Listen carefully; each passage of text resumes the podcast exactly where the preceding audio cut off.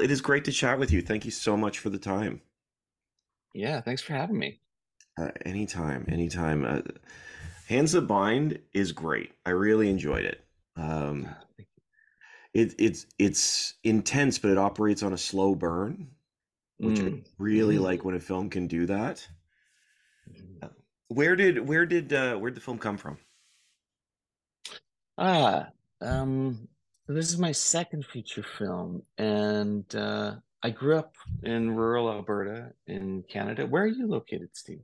Uh, I'm in Newmarket, just north of Toronto. Okay, okay. Um, yeah, so I grew up in rural Alberta, um, on a farm, and you know, the farm was in the family for 82 years, uh, in in the Armstrong name. And you know, I had this sort of wealth of experience growing up in that community and felt like I really understood the community well and had a lot of love for it, but also maybe some, you know, I could see maybe some some some problems within the culture, just like all cultures have problems.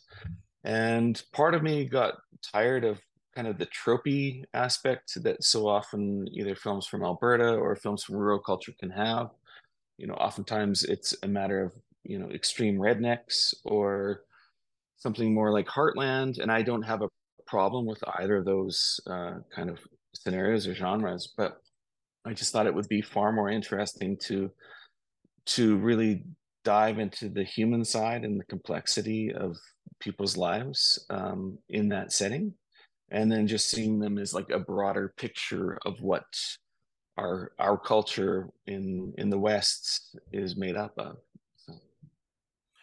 You know, it, it's interesting because, yeah, you're right. It doesn't sit neatly into either of those. Uh, I guess stereotypes is the term to use, but mhm. it's it's a film who are just grind of people who are just grinding day after Mhm. day, and uh, you know, this is this is what they do. This is just how life is, and uh, you can feel the weight on them. Uh, what what what aspects of Albertan life were most important to you to bring to the the surface? Oh, it's a dangerous question to try to answer. Um, in part because because there's a real risk of it sounding like I'm condemning a group of people, and I I don't want to do that. I have a real love and respect for the people of this culture. I really do.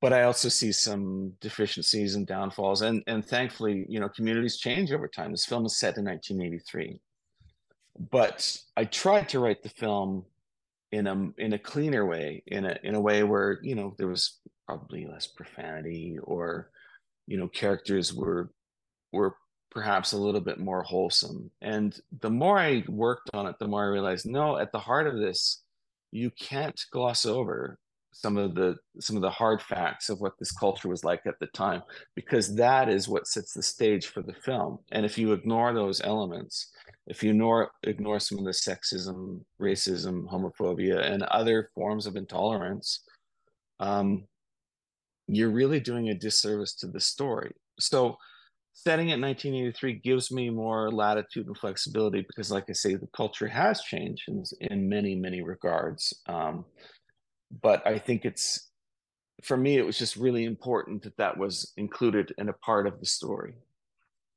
You know, I I uh, love that you say that because it is such a fascinating relationship that this film has with Andy. Andy is the film, the character that sort of holds the film together. It's from his perspective. But when you talk about these these older perspectives, shall we say, um, Andy Andy's sort of caught. He feels like he's sort of caught in between them. Um, there are moments where I'm quite proud of him, and moments where I'm obviously not. Yeah, yeah, good, good. I love that reaction, uh, and I and I feel you're exactly right. Um, you know, Andy has more in common with Mac and Hank, who are the older gentlemen in the film, than he does with Dirk, who's the young young punk, kind of coming to take his place. Um, and and I found that the more I wrote, the more I realized the story was really about a a, a person confronting a changing world and having to choose whether they were going to adapt to that changing world or or to kind of succumb to their worst selves and you know without spoiling the film it does end in a particular way and that's that's the that's the plight of a lot of i think dare i say um maybe people people like me mm-hmm. um you know white white males that uh, are encountering things that are changing and a lot of the cast had comments. We shot this in 2019. They had comments about uh, the Me Too movement, which was a which was a big part of the cultural conversation when we were shooting it. And of course, a lot has changed since 2019. Um, even more to where we're, we're dealing in with more issues and talking about more things more honestly. Um, but some people were saying this is a me too story in reverse and and sometimes i that is how i think about it this is this is the this is the other side of the coin about intolerance and this is um i wouldn't want to say that this is all the film is about but definitely andy is seeing that his wife wants to get a job his wife wants to work and that kind of was the was sort of prevailing thought when i was a youngster you know, in the community I grew up in. Like men do this and women do that. And Andy's confronted by all this change, but he's also confronted in a changing world that he doesn't understand in other ways too, which is a little bit more metaphorically, which is some of the more surreal or paranormal or um, strange happenings that are going on in his community that he can't quite understand what's going on. Um, and and by providing those sort of touch points the audience gets to undergo the experience that andy goes through when he encounters this changing world that's bewildering to him the audience is right there with him. They don't quite understand what's going on either. Um,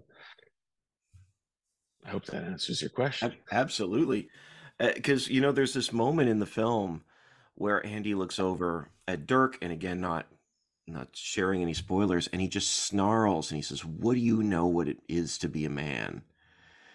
And it just hits different. Like there's just there's this growl in his voice.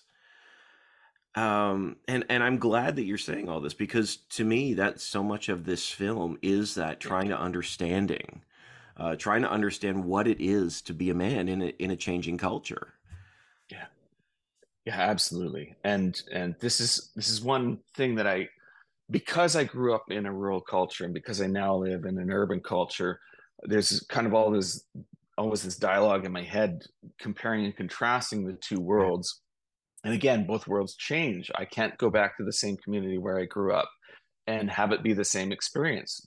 There's a different culture, there's different technology, there's all these things that have happened that have changed the culture itself. But um, but yeah, I think it. I realized at some point when writing it that I'd be remiss not to make this almost a central aspect of it, and I, I really, I really strongly advocate for rural and urban coming together more and having a better dialogue than they do. Because right now, especially in Alberta, I just see this so adversarial mm. and so unhealthy.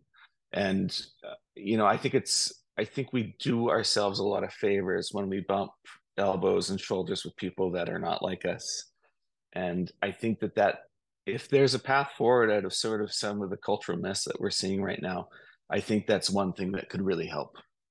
That's interesting. So even amongst like just ro- located in Alberta, the you know conversations between rural and urban are causing that tension amongst the people in the same province. Is that what you're saying? Yeah, I am. Um, there, we had an election here last year, and you just see the divide. You know, mm. there's this little island in Edmonton of um, of non UCP, being our conservative government, and mm. then there's a there's these little pockets that it's not the prevailing conservative type government, and I'm not here to weigh in on politics. No, I'm absolutely not. But what I am here to advocate for is just the conversation between yeah. between these kind of factions, and you see it play out in the United States so much right now, where where people are everyone's angry, and everyone's angry at each other for being angry or for not being angry.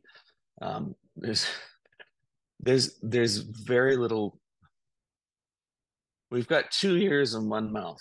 You know, Yeah. we we should act accordingly. We should listen twice as much as we talk. Yeah.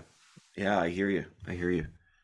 Yeah. I, I I wanted to speak to you too about one of the things in the film. I thought it was so fascinating. This sounds like the setup of a joke when I say this, but Andy walks into a bar, and uh, and he's talking with the bartender, and they get into this like philosophical moment. It's this really unique space uh, within the film, and and the bartender says that certainty is a rare exception to the problems of life I was just wondering what that means to you and why you wanted to include that in the story.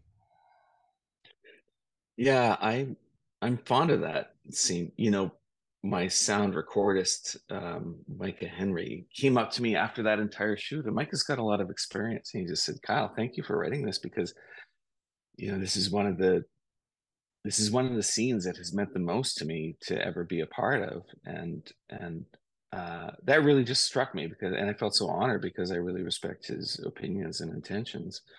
And that scene was much longer, believe it or not. And thanks to a good editor, Mark Ducrot, it became a much shorter uh, scene, and it's the right call. But it was further extent, expanded upon, and I am very proud of the dialogue in that scene, the way it was, and the way it is now too. And and I think that we have these we live with a lot of perception and we think the perception is fact and we live with the perception that our perception is is likely more likely to be right.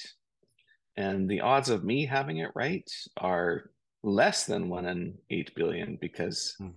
i don't think anyone's really got their handle on what could be defined as true. I mean it's getting really kind of philosophical and esoteric to talk like this but and pretentious.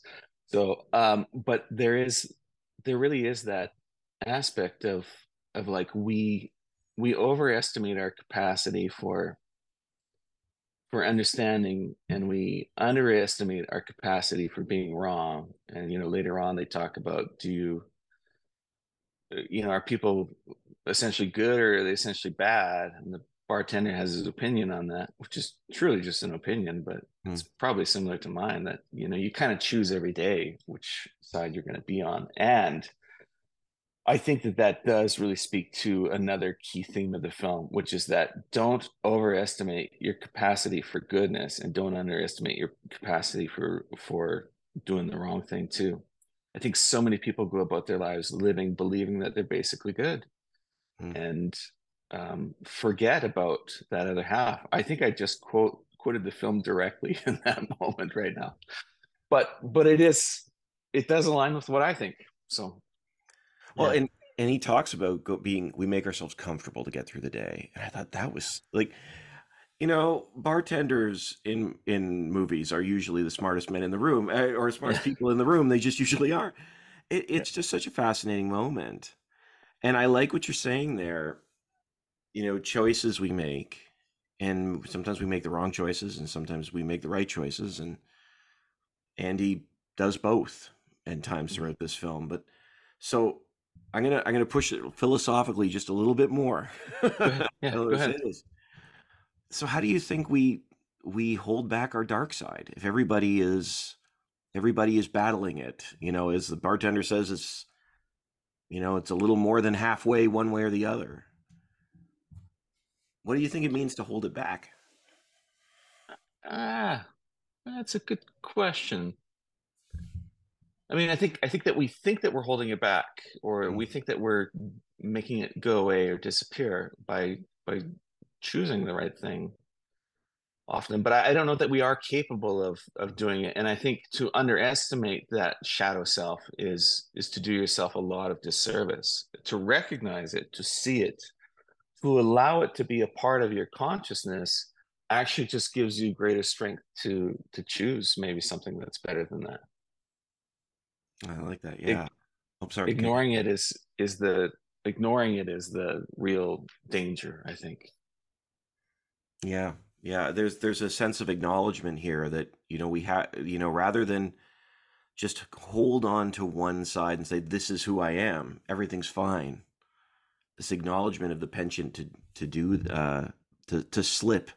And slip mm-hmm. is a simple term in this in a film like this, but um, is is certainly there for everyone. It, re, it re, Kyle, it's it's a fascinating film. Like I said, it's it's Thank intense. You. It's well executed, well and uh, and with a great script. Um, what do you hope people take away from The Hands of Bind? Well, I hope they walk away with a bit of a puzzle in their head to try to solve. I, I hope that they don't walk out and feel like they got it figured out exactly what just happened. Mm. I hope they walk away with something to mull over in their minds. And if, if they do, I'll feel like I did my job right. If they walk out and they go, okay, well, what's next? Um, then I, I might feel like maybe it was a misstep because I do want to leave people with something beyond just the experience of watching it. I want to leave them with something like I want them to have a place to meditate. I want them to have a place to contemplate. We don't provide our culture with enough of those places anymore. Cinema is a great place to do it, but cinema's mostly been replaced by movies. You know, uh, people in tights running around, blowing things up and flying through the air. Uh, and and I think that we have so much more that we can experience than than just pure entertainment. I don't think I answered your question, but uh, you did better than I ever could. Actually, was, I appreciate that. Um, Kyle, thank you so much for your time. I appreciate it. The film's thank great. Thank you. Appreciate